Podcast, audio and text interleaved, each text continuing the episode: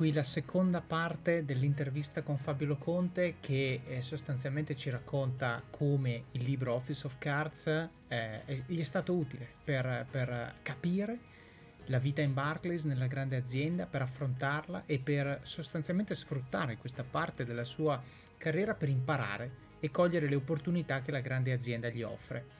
Come sempre vi ricordo di supportare il podcast se potete usando i link di affiliazione Amazon, condividere questi podcast, questi episodi, condividerli con, con dei post attivi su LinkedIn, su Facebook o qualsiasi altro social. Il libro lo trovate come sempre su Amazon e niente, non mi resta che augurarvi buon ascolto per questa seconda parte dell'intervista con Fabio Loconte. Buon ascolto. Stavo attraversando proprio quel momento di caspita, eh innanzitutto non avevo mai ascoltato un podcast prima, prima da allora, eh, però dico, vabbè dai, cosa, cosa, c'è da perdere? Un po' scettico, però eh, ascolto questo podcast e devo dire che era effettivamente ciò di cui avevo bisogno, perché in quel podcast tu appunto affronti tutti i temi che affronti nel libro e quindi sono temi, come dici tu, abbastanza orizzontali che vanno a, coprire tantissime eh, varie tipologie di, chiamiamole, abitudini, eh, cose che magari si fanno quotidianamente per poter poi raggiungere un determinato livello di successo. E quindi appena terminato il podcast vado a prendere il libro e me lo, me lo leggo bene bene e quindi eh, in effetti dico a un certo punto, caspita, ma di tutte queste cose che Davide elenca io non faccio niente, non ne faccio nemmeno una. Eh, sì, ero un tipo che ho sempre fatto sport, vado in piscina, ma non mi era mai sfiorato di svegliarmi alle 6 di mattina per andare a fare attività fisica o magari di fare meditazione, come anche, non so, di eh, andare a dormire un'ora prima o eliminare eh, l'ora del, non so, di, di, di, dispositivi elettronici prima di andare a letto, insomma, eh, tutte queste cose che, insomma, ero un po' scettico, però eh, ciò che mi ha aiutato davvero è stato eh, l'iniziare ad ascoltare altri podcast e a leggere altri libri. Fortunatamente poi tu, eh, visionario, metti nel libro anche un elenco di podcast da ascoltare, libri da leggere, quindi comincio proprio da lì. E, in effetti mi rendo conto che tantissimi di questi temi alla fine sono ricorrenti in tutti questi libri, tutte queste persone di successo fanno più o meno, vedi un trend no? nelle cose che fanno, in come gestiscono la giornata, quindi ci, proviamoci. Chiaro, non è semplicissimo eh, integrare fin da subito tutte queste eh, nuove abitudini, eh, ci vuole un po' prima che diventino automatiche, però eh, ci ho provato. ho iniziato la mattina a svegliarmi prima, ho la fortuna di vivere vicino a una piscina, quindi veramente eh, due isolati. Perciò mi sveglio alle 6, vado in piscina, poi torno subito a casa, faccio colazione e vado al lavoro. E in effetti mi rendevo conto che arrivi al lavoro carico, arrivi bello carico perché comunque sei già sveglio da tre ore, hai già fatto attività fisica, Magari quando non era possibile provavo a leggere o a fare meditazione. La meditazione è stata una cosa che mi ha richiesto più, più sforzo, è una cosa che non avevo mai fatto. Eh, trovo ancora difficoltà, ma ne trovo davvero beneficio. E a volte ti viene anche automatico, magari senti un momento di forte stress e automaticamente il cervello dice ok, respira e ti fermi un attimo, no? va in automatico. E quindi devo dire che semplicemente ho cominciato eh, a trovare benefici in tutte queste cose. Quindi eh, è stato un periodo di forte crescita. Gli ultimi 6-7 mesi sono stato un periodo eh, di crescita inarrestabile perché eh, sono andato avanti così per tanto tempo. Poi arrivata l'estate ho avuto un po' un, ho avuto bisogno di un break, eh, penso sia fisiologico dopo un po', perché comunque, ripeto, è stressante eh, integrare un cambiamento del genere nella quotidianità, però sappiamo tutti che cambiamento è sinonimo di miglioramento, quindi eh, è uno sforzo che va fatto, un sacrificio inizialmente, però se vedi i benefici perché no. E, e adesso poi finita l'estate sono subito tornato con la mia routine perché secondo me la cosa, la cosa più importante che, che, impari è alla fine la consapevolezza di questi, di questi temi, cioè una volta che io ho provato le varie cose, so che ho un beneficio anche se dovessi prendermi un periodo di pausa, ti prendi una settimana, due, tre, ma alla fine c'è quella vocina nel cervello che ti dice ma che stai facendo? Lo sai che stai perdendo tempo, cioè, lo sai che il tempo è una risorsa limitata e sai come sfruttarlo, cioè, dopo un po' è quella che è lì il vero cambiamento, è quella vocina che non riesci più a spegnere, quella consapevolezza rimarrà lì per sempre. Certo, ma hai detto un sacco, ho preso una valanga di appunti. Adesso, adesso, vorrei toccare un paio di punti. Allora, la prima parola che vorrei sottolineare di quello che hai usato tu è che eri scettico. E meno male. Le persone scettiche sono le persone intelligenti, perché non è che perché lo dice Tizio, Caio, Sempronio funziona, ma semplicemente uno deve guardare quello, allo stimolo che viene dato, come hai fatto tu, dici, mm, ok, Davide dice questa cosa, però fammi vedere anche questi autori, questi grandi manager, questi CEO, questi founder, questi miliardari, si svegliano tutti alla mattina presto, fammi provare. Oh, attenzione, ci può essere quello per cui non funziona ed è un CEO di grandissimo successo che fa i miliardi, non dico di no, però dico, prova a cambiare qualcosa nella tua routine e vedi se funziona oppure no. E con questo lo scetticismo deve essere però scetticismo intelligente, cioè non provare due giorni e dire che non funziona. Provi per un mese come se fosse un esperimento su un sito web, provi per un mese, vedi cosa succede, vedi come ti senti. Ci sono anche adesso scuole di pensiero che dicono che le 6 è tardi, bisogna svegliarsi alle 5, bisogna svegliarsi alle 4 se si ascoltano certe scuole di pensiero, però effettivamente io le ho provate comincia a diventare un po' tanto, nel senso che poi la fatica la accusi, il primo pomeriggio comincia a diventare un po' un problema. Quindi secondo me 6 è un buono slot, poi quarto d'ora più, quarto d'ora meno, a seconda di quello che uno deve fare la mattina. Uh, il punto su cui voglio riflettere è se uno adesso, dopo aver ascoltato questo podcast, comincia ad andare a intripparsi di eh, self-improvement books, eh, mi, mi, faccio la meditazione, faccio la dieta, eh, tolgo i carboidrati, faccio la paleo, faccio la keto, eh, faccio questo tipo di esercizi, eccetera, eccetera. Non prendete per vero niente, perché ciascuno di noi è diverso, ma prendete gli stimoli che vi vengono dati, ragionate se è una cosa che può o meno fare al caso vostro, infilarsi nel vostro stile di vita senza troppo sforzo e dopodiché provatela per due, tre, quattro settimane e vedere se la cosa è in qualche maniera sostenibile. Io insisto sempre, come l'hai detto tu, i cambiamenti non sono facili, non sono mai facili. Per renderli facili dobbiamo cercare di far sì che siano cambiamenti che o hanno un payoff altissimo, quindi che ogni volta che stiamo pensando di eh, così eh, abbandonarli ci pentiamo perché perdiamo l'opportunità del beneficio per cui li stavamo facendo, però su self improvement è difficile avere il payoff altissimo eh, che è il concetto della lotteria, oppure perché sono relativamente facili da mantenere. Ora, se io decido domani che voglio andare a correre una maratona, probabilmente non correrò mai più in tutta la mia vita, perché non sono allenato per farlo. Se io però domani decido che voglio fare 5 km in meno di un'ora, probabilmente ce la faccio. E quindi quello è l'obiettivo. Poi pian pianino comincio a diventare sempre, comincio a far diventare 5 km in meno di un'ora un'abitudine allora magari comincio a riuscire a fare 5 km in 45 minuti, in 40 minuti, 35, 30, eccetera, eccetera.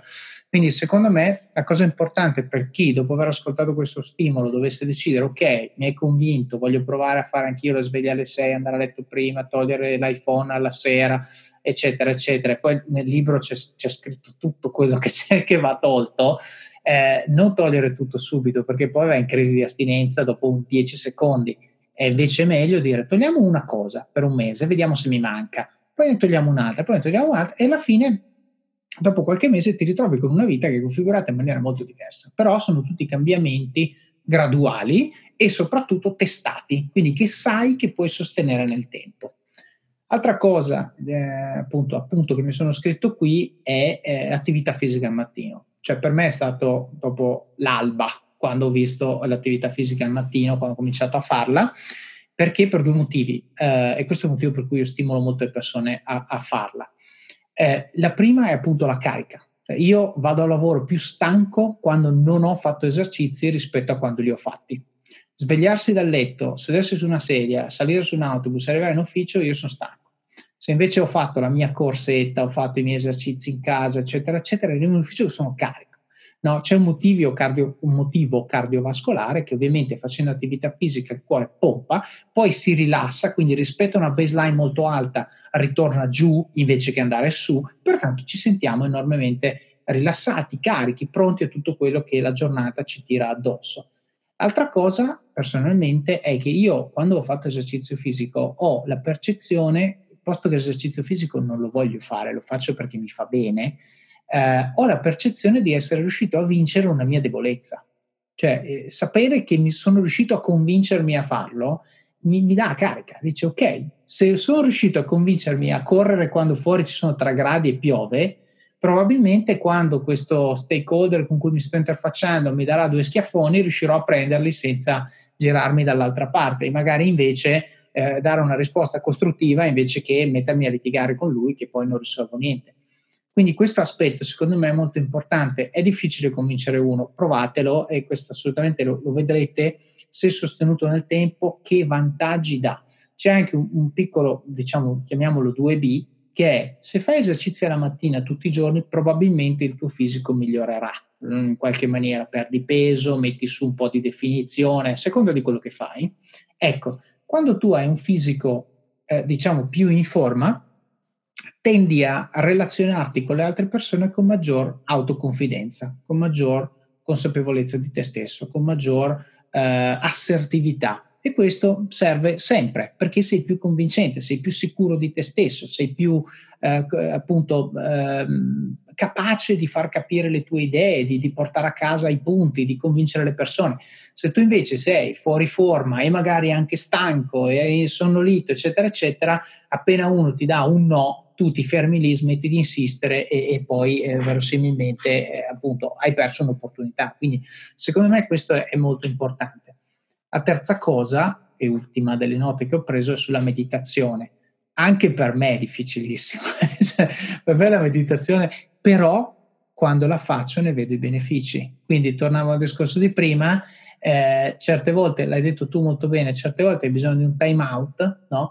Eh, ci sono molti appunto quasi filosofi, adesso sembra un po' new age parlare di meditazione, però il concetto è eh, così come ogni tanto hai bisogno, quando hai mangiato tanti cibi junk, diciamo, eh, poi di mangiare un po' sano per liberarti un attimino, eh, così come quando corri ogni tanto hai bisogno di fermarti a tirare il fiato, ecco, il nostro cervello ha bisogno dello stesso tipo di trattamento, ogni tanto ha bisogno di una pausa. Ora, un buon modo per fare questo tipo di pausa è andare in vacanza benissimo, e poi rilassarsi al mare, mangiare bene, eccetera, eccetera, stare con la propria famiglia. Però questo succede una volta ogni tanto. Nel quotidiano, soprattutto quando magari conduci una vita sempre molto veloce, piena di stimoli, magari anche stressanti, magari per persone magari un po' più senior che si trovano in situazioni dove devono prendere decisioni che impattano un sacco di persone, eccetera, eccetera, la meditazione è uno strumento che io scetticissimo, non scettico, scetticissimo, eh, però ho detto, vabbè, lo fanno in tanti, ne parlano in tanti, lo provo. Eh, ci sono delle app, io uso Oak personalmente, ma c'è anche Calm, c'è Headspace, ce ne sono tante altre. Eh, 10 minuti al giorno per avere il cervello funzionante per le rimanenti 23 ore e 50 minuti mi sembra francamente un buon investimento. E devo dire, ecco, la meditazione ancora più dell'esercizio fisico, se la fai un giorno o due giorni non cambia assolutamente niente. Se riesci a farla consecutivamente per due settimane, cominci veramente a vedere dei benefici enormi. Nel mio caso, il beneficio principale che vedo è che mi arrabbio meno, sono più paziente. Essere più paziente è un grande asset nel mondo delle grandi aziende perché ti evita di dare la risposta di getto, che spesso e volentieri va a crearti un nemico. Invece così riesci a essere più strategico, più distaccato dalle situazioni che ti capitano, quindi vederle quasi come io certe volte quando ho meditato abbastanza riesco a vedere una situazione che mi fa arrabbiare quasi come se ci fosse una telecamera che mi, che mi, guarda, cioè io sono parte della scena, non è il mio punto di vista come quando giochi a Doom, ma è il punto di vista esterno e io vedo me stesso che fa la cosa che sta facendo. E quando riesci a fare questo tipo di esercizio mentale, fare la cosa giusta è banale perché è come se te lo consigliasse un amico che è esterno. Ecco, invece quando sei tu, no, ecco, appunto, usare la metafora di Doom, col fucile puntato, il mostro davanti, cosa fai? Spari. Uh, ecco, invece, secondo me è molto importante trovare un modo, che sia esso la meditazione o la mindfulness, un altro strumento che io sicuramente uso, uh, per restare calmi. Uh, e ripeto, se tu sfoghi il fisico nell'andare a nuotare o correre, e quindi sei carico e hai anche meditato mh, difficilmente per dare le staffe in quella giornata. Ecco, questo è, è un grande, grande asset. Certo, certo. Poi eh, anche in tema di mindfulness, eh, mindfulness stando a Londra è facile trovare cose per cui essere grati, no? Per esempio oggi c'è il sole, non lo vedevo tipo da un paio di settimane, stamattina mi sono svegliato e ho detto cos'è quella palla gialla nel cielo, no? e, e, quindi sai, è già una bella giornata. Dai. Sì, poi per un pugliese devo dire. sì, infatti. e, quindi niente, dicevo, eh, dopo, mentre stavo eh, attraversando questo periodo di crescita, eh, penso che l'apice l'ho raggiunto più o meno verso luglio quest'estate, quando ehm, c'è stata l'opportunità in azienda di far parte di eh, una cosa che si chiama Three Peaks Challenge, cioè praticamente è una sfida eh, che consiste nel eh, salire e scendere le tre montagne più alte del Regno Unito in 24 ore. E, ehm, c'è stata è stata proposta questa cosa ovviamente con eh, la possibilità di trovare anche una charity da sponsorizzare e poi le grosse aziende come Barclays tendono a eh, raddoppiare qualsiasi cosa tu sia riuscito a eh, raccogliere. Quindi hanno, hanno, hanno, mandato questa sfida, ero nel periodo yes man, quindi appena lo sento dico ok sì, proviamoci. E io, ripeto, andavo in piscina ma non ho mai, mai stato su una montagna, quindi, quindi mai visto mai visto una montagna, quindi vado a comprare un po' di attrezzatura e organizzato ovviamente benissimo perché eh, praticamente funzionava eh, in questa maniera. Avevamo un treno che ci portava a Glasgow, in Scozia, e da lì un pullman che ci porta alla prima montagna, Ben Nevis, che è la montagna più alta eh, degli UK. E siamo tutti cronometrati, siamo un gruppo di 15, e per fortuna abbiamo una guida che ha le mappe, ha tutti eh, gli orari dei vari checkpoint, sostanza dovevamo salire e scendere la montagna in un determinato lasso di tempo, poi tornare giù e subito il pullman che ci avrebbe portato in Inghilterra, vicino a Manchester, c'è la seconda montagna, fare quella, tipo iniziarla alle 4 di mattina, terminare quella, andare subito alla terza e finire il tutto in 24 ore. E, è stato estenuante, è stato terribile, eh, però eh, eravamo credo 5-6 che ce l'abbiamo fatta nelle 24 ore, gli altri ci hanno messo qualche ora in più, però è stata, è stata la cosa più assurda che abbiamo mai fatto, perché può sembrare semplice, però farla in, in 24 ore, soprattutto la mancanza di sonno e di cibo è terribile. Anche scalando tre montagne non ti addormenterai mai su un pullman, è, è impossibile addormentarsi su un pullman e poi non c'era niente da mangiare, quindi andavamo avanti a barrette proteiche, Mars, Snickers. Il, il mio premio quando scendevo dalla montagna era una banana e non potevamo mangiare altro, avevamo solo un sacco di acqua, basta. È stata veramente una bella esperienza. Beh, questo secondo me, diciamo, la cosa interessante è mettersi fuori dalla comfort zone, no? Perché alla fine io porto a casa una cosa da quello che tu hai detto che è l'hai fatto perché eri nel motivo yes, non perché pensavi di farlo, e poi ce l'hai fatta contro invece tante persone che magari avevano l'aspettativa di farcela e non ce l'hanno fatta. Quindi secondo me, eh, esatto, secondo me l'aspettativa è proprio quella di dire mi metto fuori dalla mia comfort zone e vedo cosa succede, che è un po' la stessa cosa che hai fatto quando hai detto vado a Londra, no? Cioè avevi una visione, però avevi una visione che riguarda l'università, sul lavoro, boh, chissà dove vado, chissà cosa faccio, eccetera, eccetera, però appunto forza di volontà, determinazione, sei riuscito a portare a casa un risultato di grande soddisfazione personale e probabilmente qui speculo, non lo so, magari hai conosciuto persone nuove perché quei cinque con cui l'hai fatto magari non li conoscevi bene prima, dopo un'esperienza così sicuramente siete diventati amici o sbaglio? No, no, no, sì, sì, sì, infatti tra l'altro, ripeto, con, con tutti i dipendenti che ci sono in Barclays, la possibilità di trovare qualcuno eh, che, che, che, poi riconosci nel corridoio, sì, è vero, è, è bello perché ogni tanto ci incontri qualcuno, magari l'avevi visto anche prima, però dopo un'esperienza del genere ovviamente ci siete passati entrambi, sai, ogni volta capita la chiacchiera, l'anno prossimo lo rifacciamo, non esiste, basta. La prossima volta fate tre montagne delle Dolomiti, che sono doma- eh, montagne serie, perché quelle sì. dell'Inghilterra insomma sono un po' collinari, però capisco bene. Senti, e adesso invece come sta andando? Sì, allora, adesso praticamente mi, ho, ho, praticamente fatto un anno in Barclays, eh, quindi ho, ho diciamo resettato la mia visione dell'azienda, cioè soprattutto grazie al tuo libro ho, ho iniziato a vedere le cose per quelle che erano veramente, quindi eh, concetti di cui tu parli, di per esempio play the long games o make no enemies sono fondamentali, nel momento in cui ti trovi in una eh, situazione del genere dove davvero non sai, oggi esce un nuovo stakeholder che magari dice guarda io ho lavorato su questo progetto per un anno, tu magari neanche lo sapevi, quindi ehm, il discorso di eh, non, non, farti amici, ma, eh, scusate, non farti nemici, ma anche e soprattutto il, il, Game of Thrones. All'inizio eh, non pensavo fosse così, ma poi in realtà ho visto, ho, ho visto backstabbing, no? delle pugnalate alle spalle, le, un sacco di politica, manager che cercano di raggiungere risultati solo per, poter, per, per fini personali, no? più che fini, fine comune, il bene comune aziendale. No? Ehm, però sì, eh, quello è stato, è stato fondamentale e, poi soprattutto anche altri libri tipo How to Win, eh, Win Friends and Influence People, ovviamente. Questo episodio è supportato da Scalable Capital, il tuo compagno ideale per iniziare a investire in modo semplice, sicuro e conveniente. Con oltre 600.000 clienti, Scalable è una piattaforma regolamentata e questo è molto importante ragazzi, perché vi offre una possibilità di investire in azioni, ETF e fondi partendo solo da un euro. Ma perché dovreste iniziare a investire? È semplice. Primo, l'inflazione, che se aumenta di questo passo diminuisce di molto il nostro potere di acquisto. Secondo, se pensate oggi che la pensione che avrete quando ci andate a 80 e passa anni vi permetterà di sostenere lo stile di vita che avete, beh, vi faccio tanti auguri. E il terzo, beh, per chi ne ha, i figli. Io ad esempio ho un fondo per le mie bambine, piani di accumulo per me, investimenti diversificati per obiettivi che hanno orizzonti temporali diversi.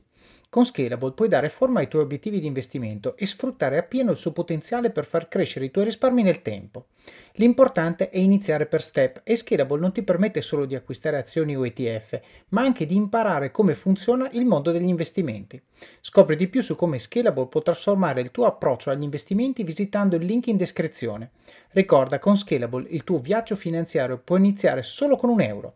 Non aspettare, investi nel tuo futuro oggi stesso con Scalable Capital fondamentale, tu ne parli nel libro, eh, cominci a far, a far caso a, cose che prima non pensavi importanti, cominci a renderti conto di quanto sia importante coltivare determinate amicizie ehm, o magari semplicemente come investi il tuo tempo. Ehm, devo dire che la cosa più bella di, di, lavorare in una grande azienda è secondo me il team, cioè mi ritrovo circondato da geni, secondo me sono dei geni. Eh, io poi sono il più piccolo, ma veramente posso, cioè, lavoro con persone che hanno PhD, masters in uh, matematica applicata, statistica, financial engineering, cioè veramente in un momento X della giornata mi può venire un dubbio qualsiasi mentre sto cercando di sviluppare un algoritmo, faccio una domanda X al mio capo e mi sa rispondere, cioè, mi prende un quaderno, mi fa un grafico, mi spiega la cosa come se l'avessi appena letta. E, ed è una cosa impareggiabile secondo me, cioè, è, è, la, è la, la, più grande... Eh, la, più grande possibilità di imparare qualcosa ogni giorno, stai affiancando gente che, che, che, sa tantissimo, che conosce tanto, quindi sotto quel punto di vista la puoi sfruttare tantissimo.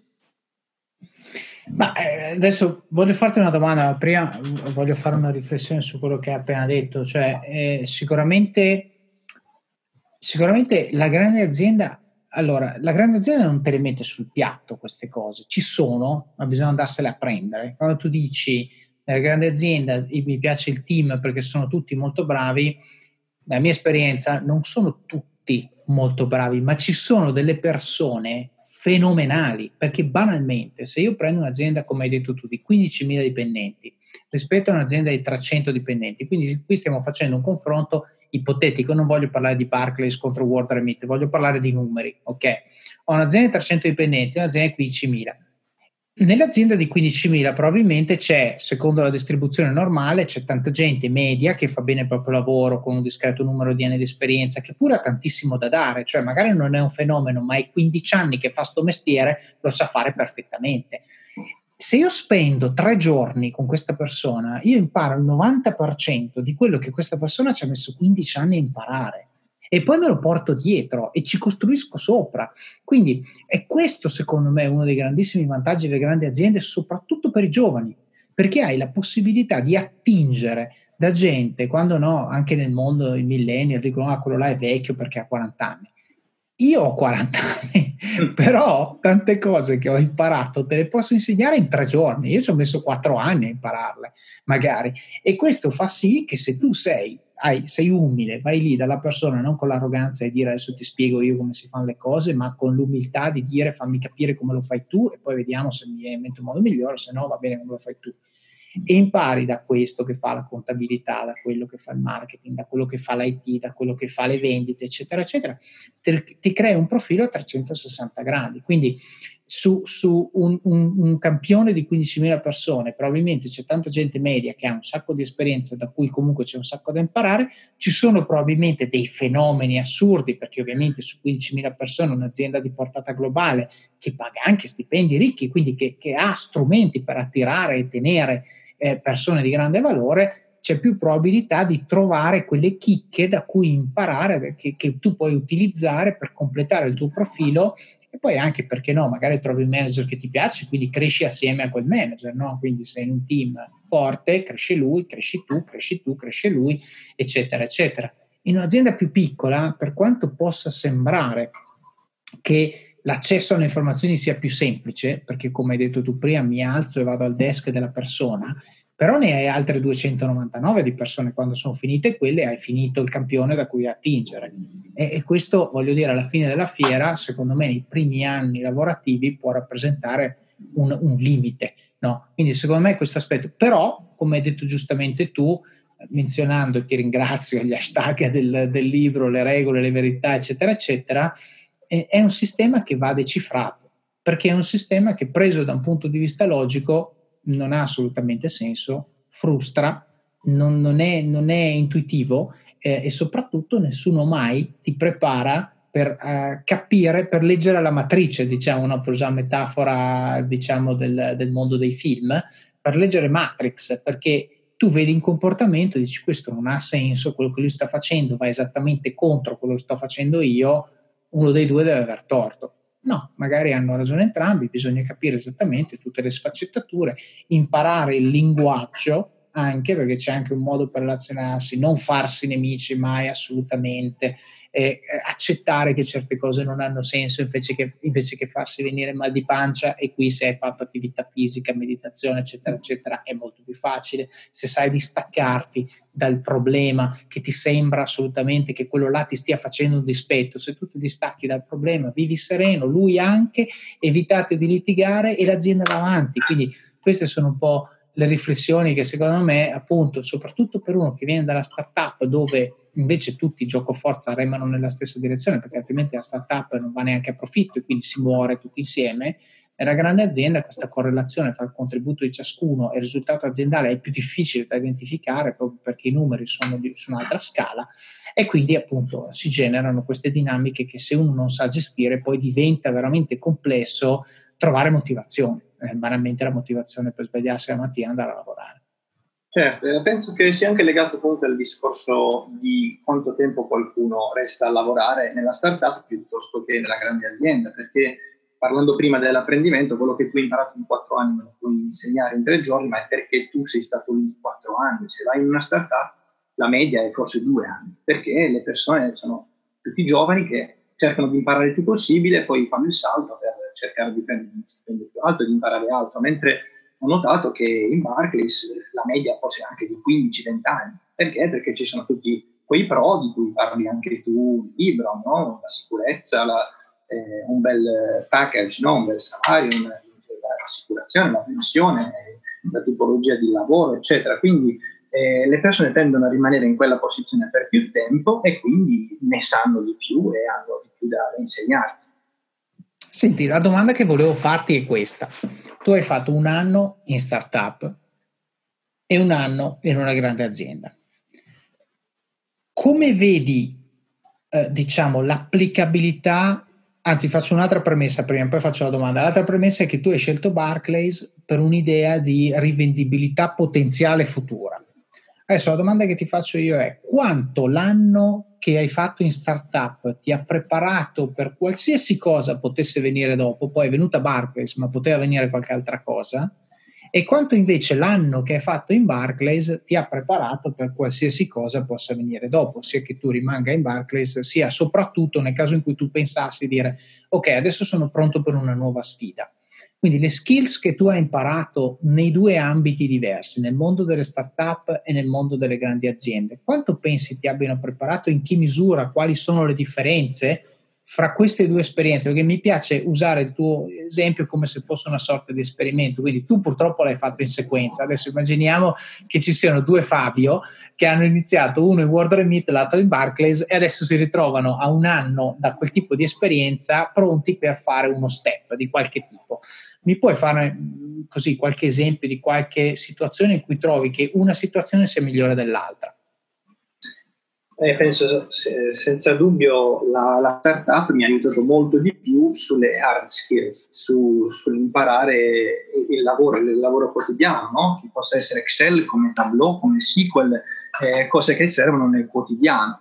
E, ehm, però nel momento in cui sono andato in Barclays quelle cose non erano più, non erano più sufficienti perché eh, non c'è più quel, quel micromanagement che avevo invece in Wall Remit, cioè mentre lì c'avevo un manager che era contento di prendermi, aiutarmi, spiegarmi tutto perché tanto avevo zero esperienza, quindi o così o così, eh, quando sono andato in Barclays invece era, eh, era, ovvio che determinate cose avrei dovuto farle per i fatti miei, di certo il mio capo non mi ha spiegato eh, come funzionassero i database, eccetera, cose che devi andarci tu. Eh, però eh, ho notato di avere una, una lack, una mancanza in quelle che erano invece le soft skills, come per esempio la gestione degli stakeholders, eh, che sicuramente è quello che, che, mi porto. Cioè, penso che l'esperienza nella grossa azienda mi abbia più insegnato soft skills che a questo punto però sono eh, ugualmente, se non più importanti, delle hard skills, perché eh, la gestione, de- cioè, se dovessi andare oggi in un'altra azienda, probabilmente passerei primi tre mesi a cercare di conoscere più gente possibile.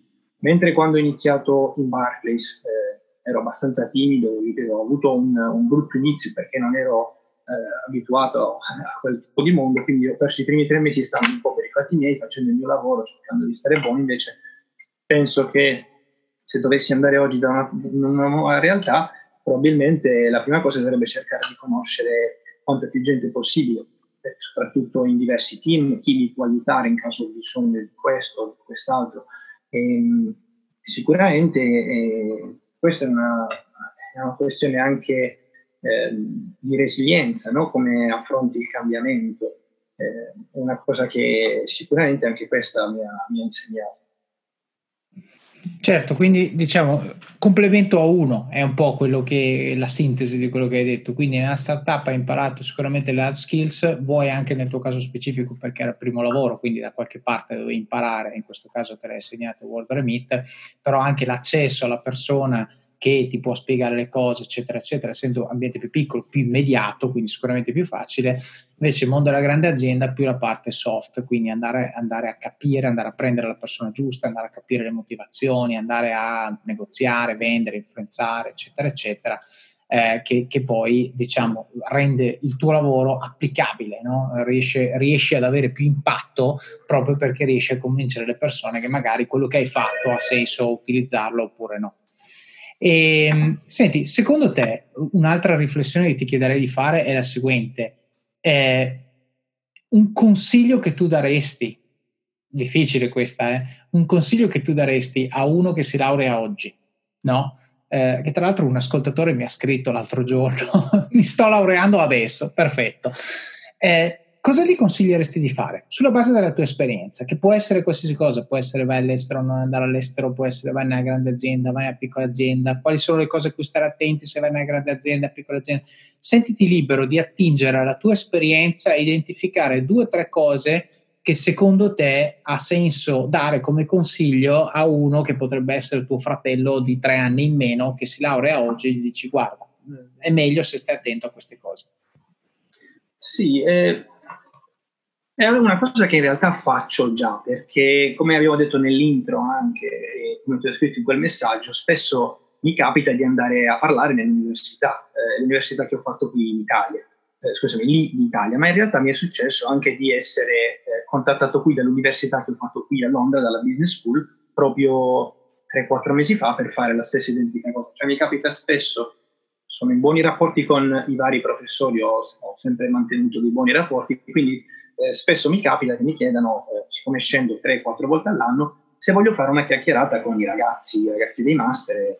È un qualcosa che faccio tranquillamente perché, perché ci sono passato, no? E soprattutto, penso in tutta Italia, soprattutto anche al sud, e conosco quella, quella paura, no? Quando si è quando sei dietro quei banchi, ok, ora sto studiando, ma poi che c'è, poi che succede?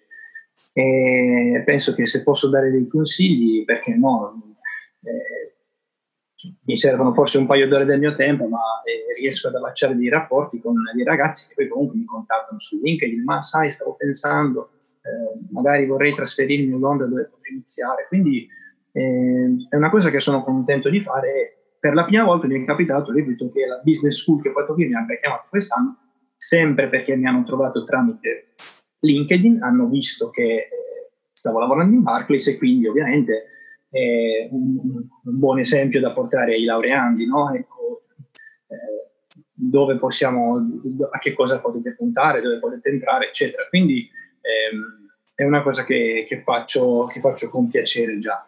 E il consiglio che do sempre a tutti è di, di, dire sì a qualsiasi opportunità, cioè nel momento in cui ti sei creato eh, delle, delle, opportunità eh, come quando io ho cercato l'università, molti in quel momento, ok, hanno provato, eh, ma il problema è quando, quando ti arriva un sì, no? Perché quando c'è un no è facile, ok, va bene, ci ho provato.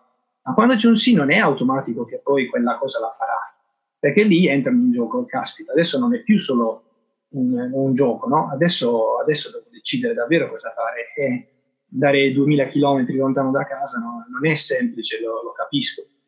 Però eh, però è, un, è, un'opportunità, cioè qualsiasi cosa, tanto c'è sempre, eh, c'è sempre spazio per crescere, no? quindi qualsiasi opportunità, che sia buona o brutta, eh, c'è sempre room for growth, no? cioè, c'è sempre spazio per crescere. Quindi il consiglio che do sempre è quello. Per quanto riguarda poi No, niente, su questo volevo fare un inciso perché cioè, la mia vita è cambiata quando ho smesso di dire no, ho cominciato a dire sì. questo proprio, eh, essendo insomma una persona fatta in un certo modo, io tendo sempre a vedere l'1% che manca, ma il 99% che c'è, quindi un atteggiamento sempre, eh ma, no, c'è sempre il ma, c'è un motivo per magari non fare le cose o non accettare le cose come sono io nel libro faccio questo esempio, eh, so, lo descrivo qui molto brevemente, che è stato il mio primo eh, invito ad una conferenza. Io da quando mi sono spostato a Londra ho cominciato a ricevere inviti alle conferenze, cioè io stessa persona di prima hanno cominciato, ah vieni, vieni, e io no, no, cosa vado a fare, insomma cosa ho da dire, mi sentivo inadeguato. Poi trovarsi su un palco di fronte a persone che più o meno operano nel tuo settore e, e, parlare in una lingua in cui magari non ero ancora perfettamente fluente, eccetera, eccetera, è ben diverso a dire vado a lavorare tutti i giorni in un ambiente che conosco con persone che mi conoscono. Eh, però poi un bel giorno senti, ma alla fine è un'opportunità per essere visti, per fare network, eh, e quindi un bel giorno mi chiama uno e mi dice, vuoi venire a conferenza? Io ho detto sì, punto. Cioè non è cambiato niente, è cambiato solo che ho detto sì. E questo ha scaturito poi, adesso semplifico in maniera macroscopica, ma ha scaturito una serie di comportamenti deliberati che io ho eh, iniziato a diciamo, intraprendere per prepararmi a quell'evento.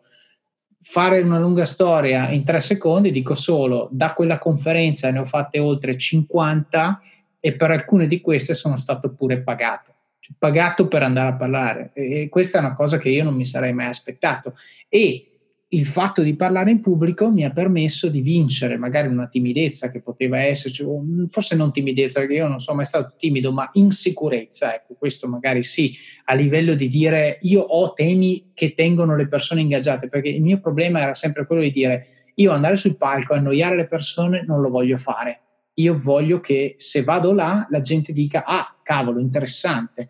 Ecco, non pensavo di avere temi che avrebbero potuto scaturire l'interesse nelle persone Invece il fatto di dire sì a quella prima conferenza e quindi poi di essermi preparato e tutto, ha fatto sì che io sia diventato uno speaker abbastanza richiesto e insomma anche in ultima istanza il coraggio di scrivere un libro pieno di cose potenzialmente che ritengo interessanti, ma che magari erano nella mia testa già da anni, ma non ritenevo interessassero a nessuno.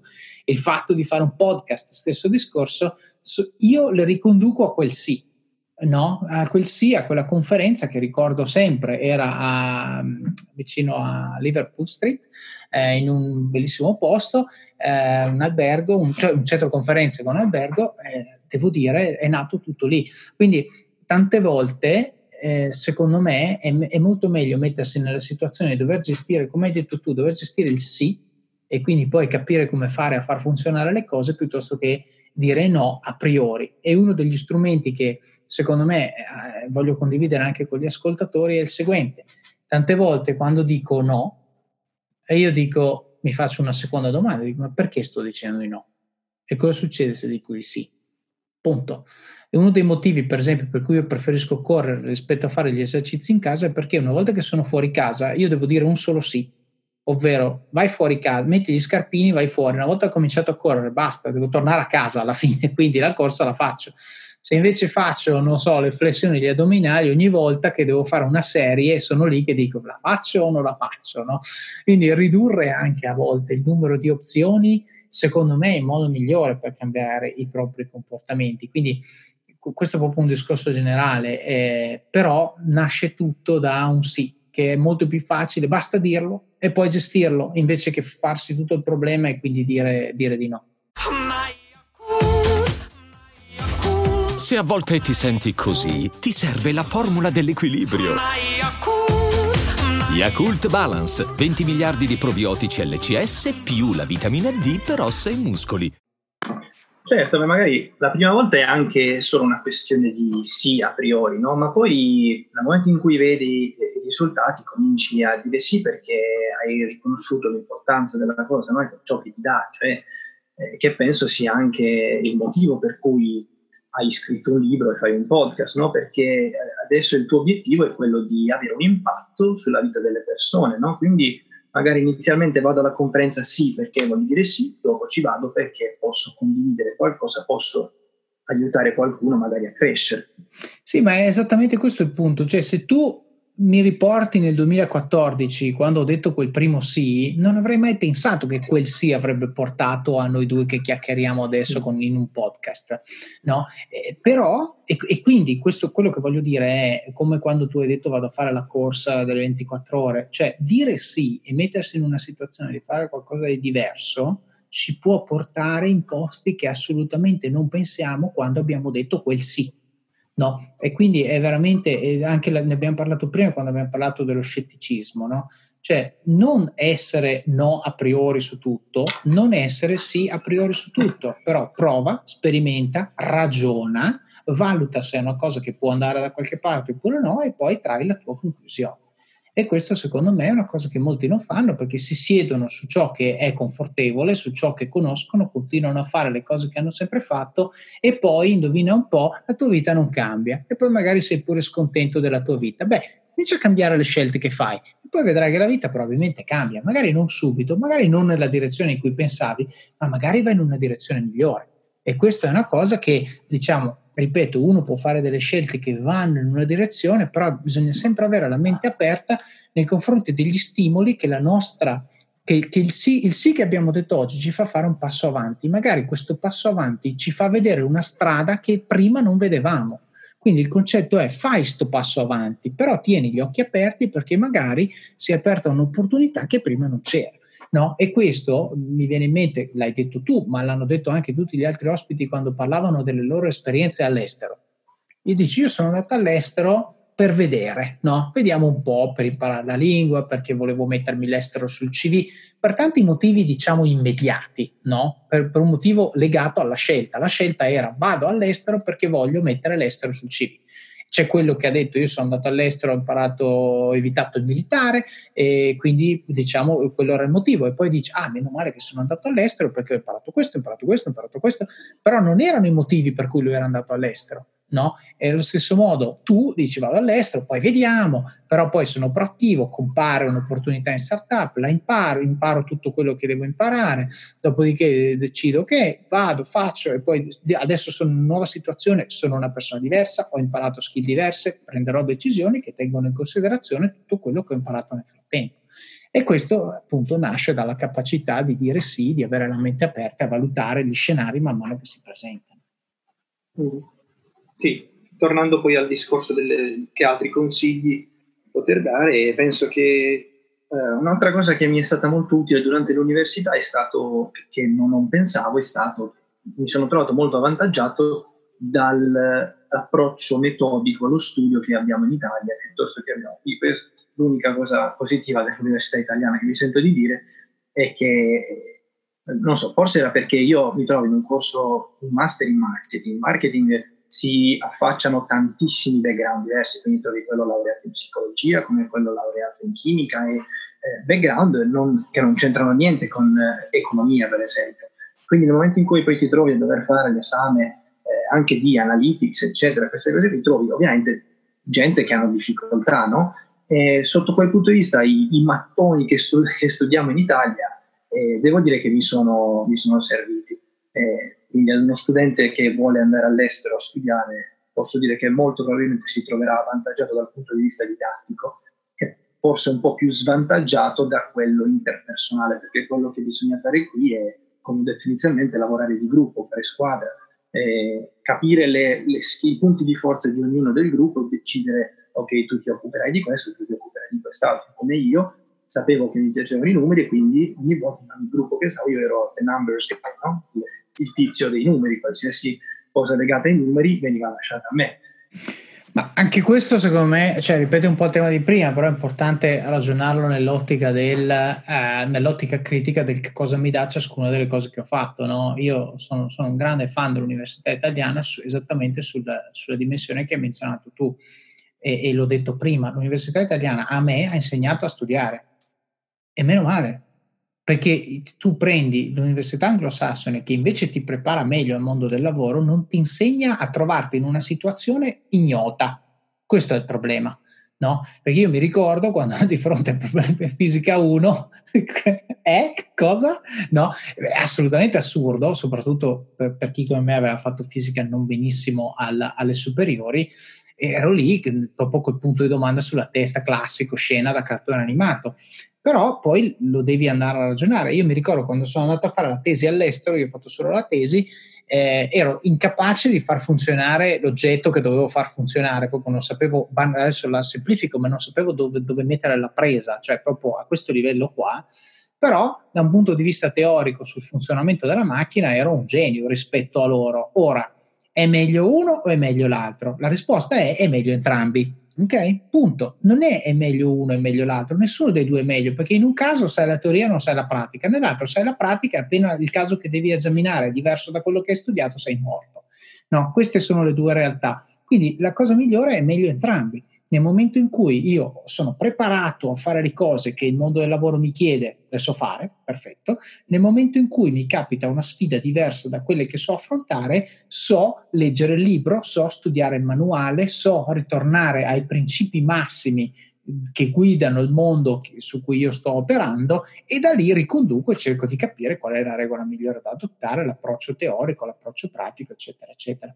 Quindi secondo me eh, mi piace che tu abbia fatto questa riflessione e voglio spendere parole di, di, di, elogio all'università italiana perché spesso e volentieri viene criticata quando confrontata a questa perché si dice che l'università italiana non prepara il mondo del lavoro non voglio arrivare a dire questo in senso assoluto, lo dico in senso relativo, prepara meno bene rispetto alle università anglosassoni, questo è abbastanza certo, ma l'università italiana mantiene, secondo me, e deve mantenere eccellenza nella preparazione di gente che sa imparare, perché se sai questo ti accorgi che anche alla mia età, 40 anni, tu sai il 20% di quello che dovresti sapere, però se hai metodo nello studio e nell'imparare le cose, te la cavi sempre.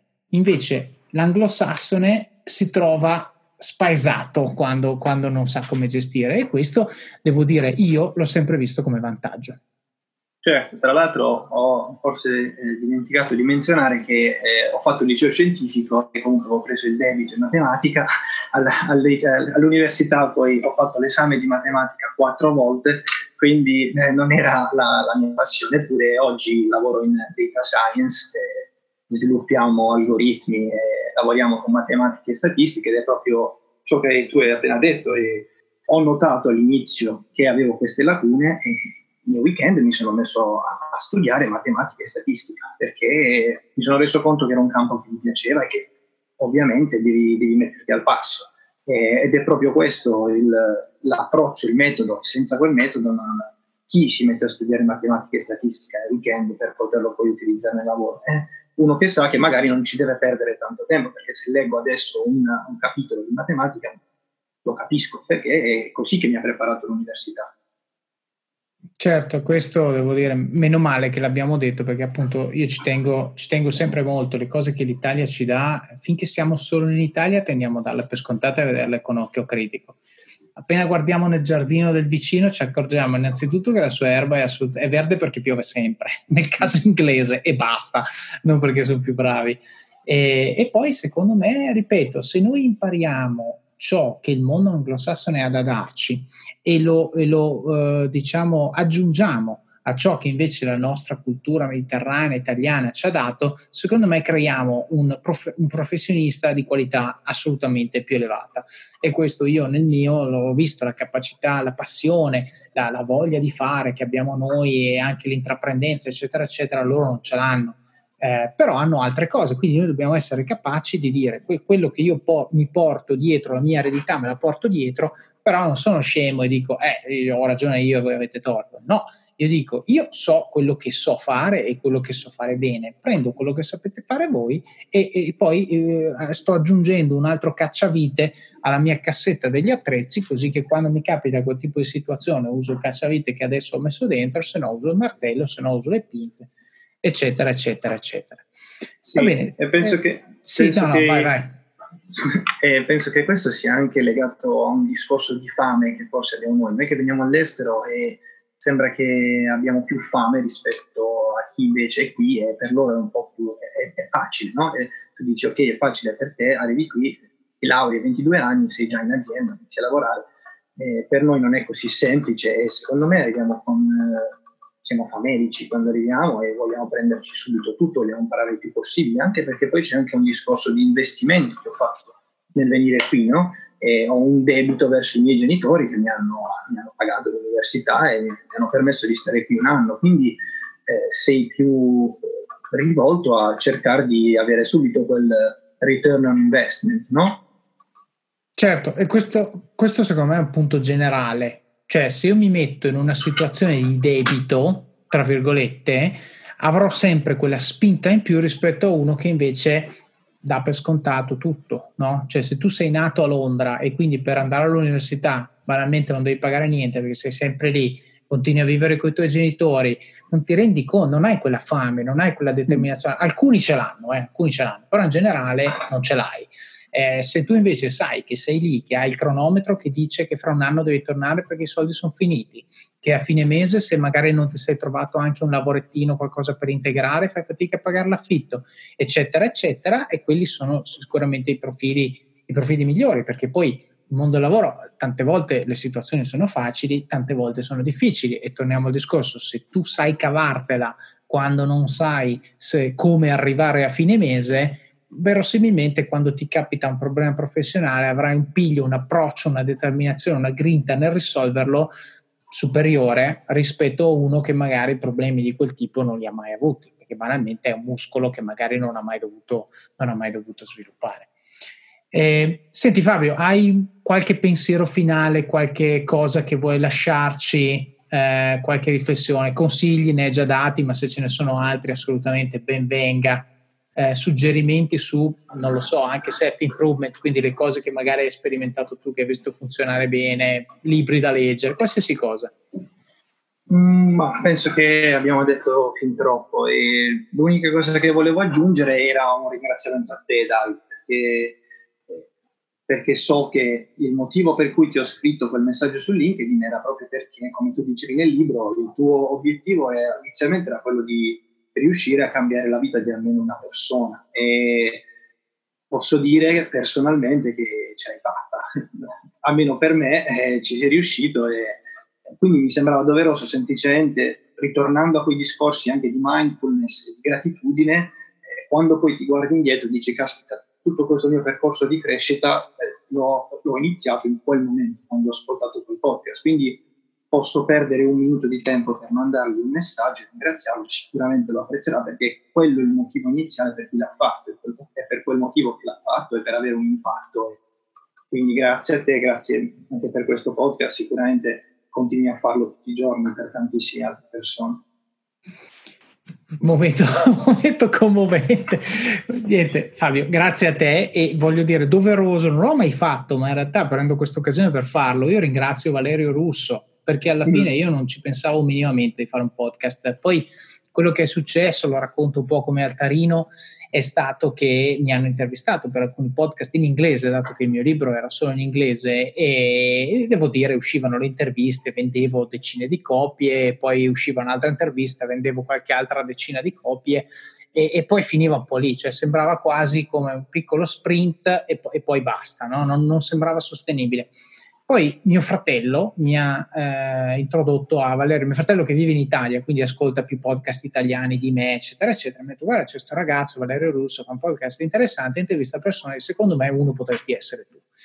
E ci presenta, eh, io e Valerio ci parliamo, parliamo di come sintetizzare più o meno i contenuti del libro in un episodio di 50 minuti registriamo questo podcast, lui lo pubblica e ha avuto un ritorno incredibile. C'è un sacco di persone su LinkedIn che mi dicono, ah, Davide, bellissimo, sto po', non ti conoscevo, molto interessante, eccetera, eccetera, e cominciavano a dirmi quando è che esce il libro in italiano. Ora, io mi ero dato un obiettivo di dire se, ven- se, vendo almeno X copie del libro in inglese lo tradurrò anche in italiano, altrimenti no, perché è un lavoraccio, non voglio fare assolutamente e vada così, no? Anche perché ragionavo in maniera eh, egoista e dicevo se è in inglese lo posso vendere a tutto il mondo, se è in italiano lo posso vendere a 60 milioni di persone al massimo. E quindi ragionavo così. Quel podcast invece mi ha dato, eh, mi ha fatto capire che io sono italiano e voglio aiutare gli italiani questo è quello che mi ha fatto capire quel podcast. E Valerio è stato una fonte di ispirazione incredibibile perché alla fine è quello che fa lui. Cerca di aiutare le persone condividendo queste esperienze di, di questi profili che hanno un sacco da insegnare. Io umilmente mi, mi, mi metto in quel sample di persone. E, e, e, quindi eh, poi è uscito, ho avuto questi riscontri e poi ho detto, vabbè, ma magari invece che tradurlo, provo anch'io a fare un podcast e vediamo se magari con un taglio diverso, quindi con un focus sul, sul self-improvement, diciamo, legato al mondo delle grandi aziende, legato alle soft skills, legato a come costruire un profilo in maniera strutturata, deliberata, eccetera, eccetera. E, e se non fosse stato per lui, devo dire, non, non sarebbe sicuramente successo. E quindi eh, voglio dire, io ringrazio te Fabio, innanzitutto per la tua disponibilità, per quel messaggio eh, che, che, devo dire anche io ricordo la risposta, ce l'ho qui di fronte e ti avevo detto, e qui la cito, alla fine eh, ti dico, tienilo per te per favore, anche io sto iniziando a registrare un podcast, questo era il 21 marzo. E quindi grazie a te per la disponibilità, per, per quel messaggio, per aver dato un senso al, al, mio obiettivo di cambiare la vita almeno una persona, per la tua disponibilità alla chiacchierata di oggi e, e a Valerio anche per, per aver eh, diciamo, accettato di avermi come ospite. Quindi Fabio, io ti faccio un grossissimo in bocca al lupo. So che se mai mi capitasse di nuovo un tuo CV sott'occhio, sei preparato per fare il colloquio con me. Quindi questo adesso devo cambiare un po' la routine. Mm. Però voglio dire, chissà che magari adesso con le skill che hai imparato non sia la volta buona che, che, che finiamo a lavorare insieme. Certo, perché no? Sì. Va bene, figurati Davide, grazie ancora anche a te. Grazie, grazie mille. Ciao. Ciao.